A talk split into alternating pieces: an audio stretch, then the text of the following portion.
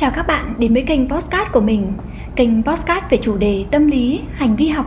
Mình là mẹ bé Mít.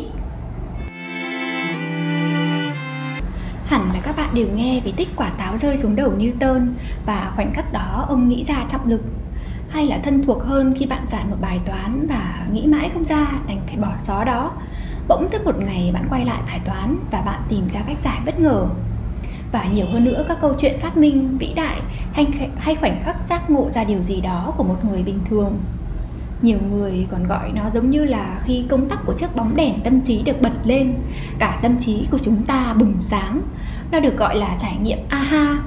Aha là tiếng nói tỏ rõ sự vui mừng khi bạn hiểu ra được điều sâu sắc ẩn chứa bên trong những vấn đề mà mình đang vật lộn để giải quyết hay là một ý tưởng lóe lên trong đầu có thể giúp bạn làm rõ được tình huống khó khăn mà mình đang phải đối mặt nhưng có thật sự là có khoảnh khắc vi diệu vậy không?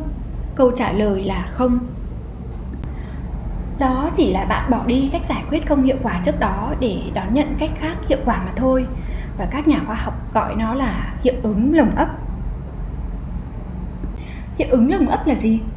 Mọi người thường nói rằng sau khi đã cố giải quyết vấn đề mà chẳng đi tới đâu, họ phải đặt nó sang một bên trong hàng giờ, thậm chí hàng ngày hay hàng tuần sau mới trở lại với nó sau đó thì hướng giải quyết lại đến một cách nhanh chóng đó được gọi là hiệu ứng lồng ấp và hiệu ứng này được chứng minh một cách độc đáo bằng thí nghiệm của Silveira vào năm 1971. Cô đưa ra một vấn đề được đặt tên là vòng cổ rẻ tiền.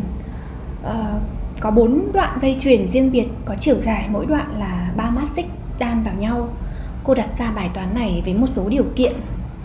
Mất 2 đô để mở một liên kết mắt xích và 3 đô để đóng liên kết đóng một liên kết mắt xích. Mục tiêu là làm sao kết nối được cả 12 mắt xích đó thành một chiếc vòng khép kín với chi phí tối đa là 15 đô. Sivera đã chia người tham gia thành 3 nhóm Nhóm thứ nhất đã làm việc liên tục với vấn đề trong 30 phút.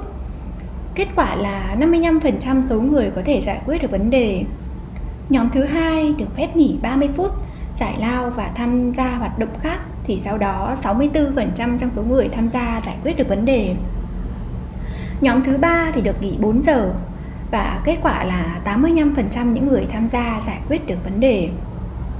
Cô ấy thấy rằng nhóm 2 và nhóm 3 không quay lại vấn đề ngay sau sau khi nghỉ giải lao với các giải pháp hoàn toàn hiệu quả luôn, mà thay vào đó họ lại bắt đầu quay lại giải quyết vấn đề y như trước khi nghỉ giải lao và kết quả này là bằng chứng chống lại một quan niệm sai lầm phổ biến rằng mọi người đang giải quyết vấn đề trong tiềm thức, trong cái khoảng thời gian họ không thể giải quyết vấn đề đó, hay là trong cái khoảng thời gian mà người ta tham gia nghỉ ngơi Lời giải thích tốt nhất cho hiệu ứng lồng ấp có thể là vì ban đầu người tham gia nỗ lực giải quyết vấn đề theo một hướng suy nghĩ nhất định và mang tới cấu trúc kiến thức nhất định.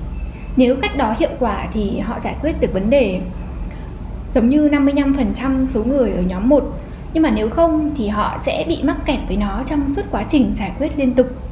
Thoát khỏi vấn đề cho phép kích hoạt các cấu trúc kiến thức không phù hợp, tiêu tan và mọi người có thể thực hiện một cách tiếp cận mới.